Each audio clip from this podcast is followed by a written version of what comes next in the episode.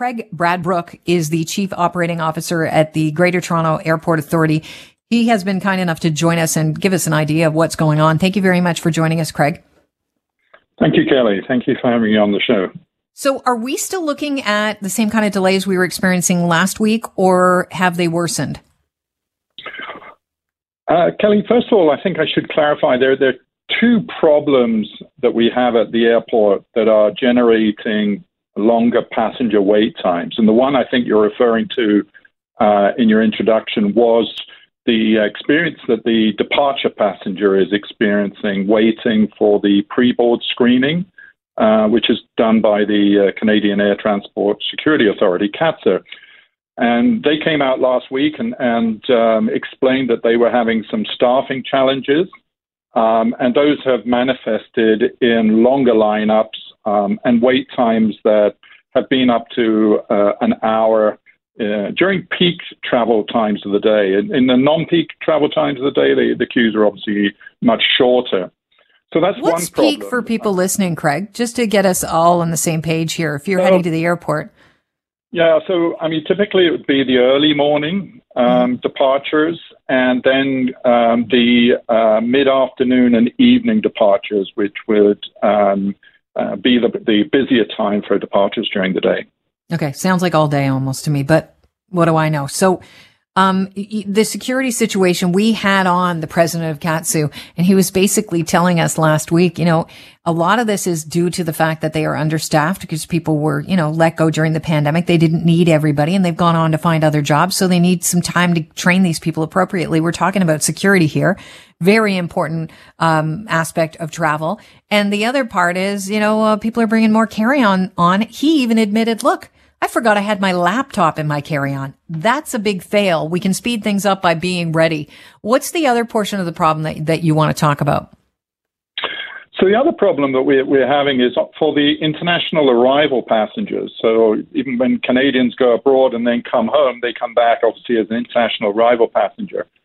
And, we have a, um, a problem there where we're still uh, having to facilitate um, what we would call legacy uh, public health steps in the, the process, which is um, extending the length of time that a passenger typically uh, would spend clearing uh, the border uh, process uh, by almost four times in some cases. Wow. And that means that the throughput um, in the um, arrival um, process facilities is, is, less.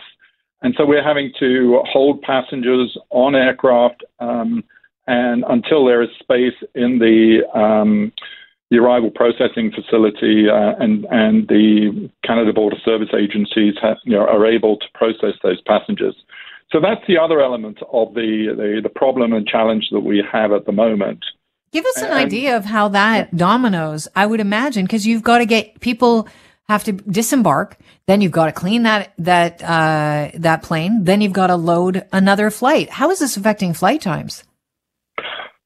Well, it's a very good point. And, and, you know, airports are designed to facilitate flows. The last thing we want is people waiting in line or, or having to, um, you know, sit for long periods of time. And the, and the terminals really are not designed for the processes that we've had to put in place over the last two years during COVID. And so it is impacting the, the operation in, in the ways that you suggest. That we're seeing delays in departure flights. We're seeing uh, just a very challenged operation at the airport because of or, or these processes are, all so interdependent, and so if one gets affected, it, it, it affects others as well. So we really are looking for you know the government to move these um, processes off airport um, and um, you know to allow the passenger flows to flow again in the way that they did pre-COVID, so that we can provide our passengers a much better experience. Can you get a little bit specific on how you um, uh, how the the feds could help alleviate the wait times right now that we're experiencing at Pearson?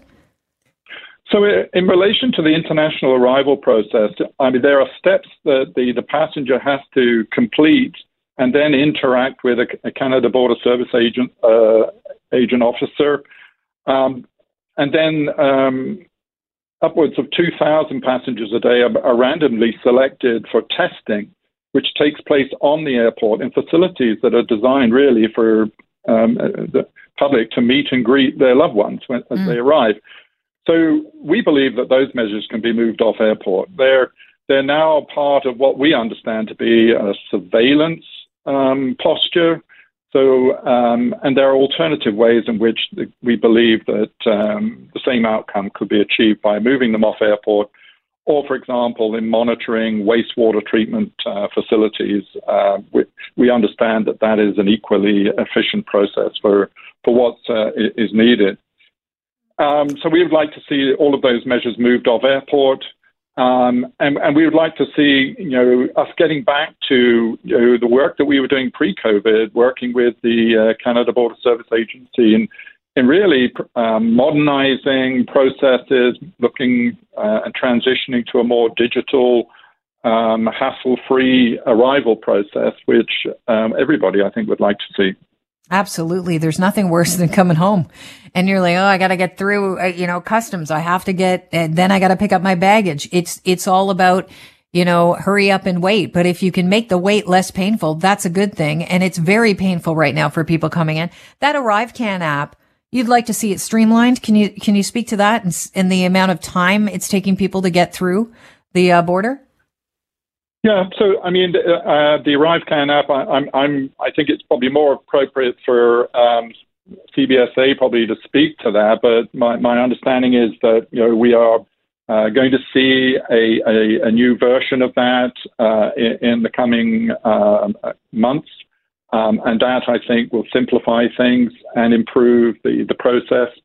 And I think everybody's working really to try and enhance um, the, the process and we could make, a, a, I think, a, a, lot of improvements if we could remove these public health steps in that process, which we, we, we, we really feel are, are you know, legacy and, and can be achieved through other means.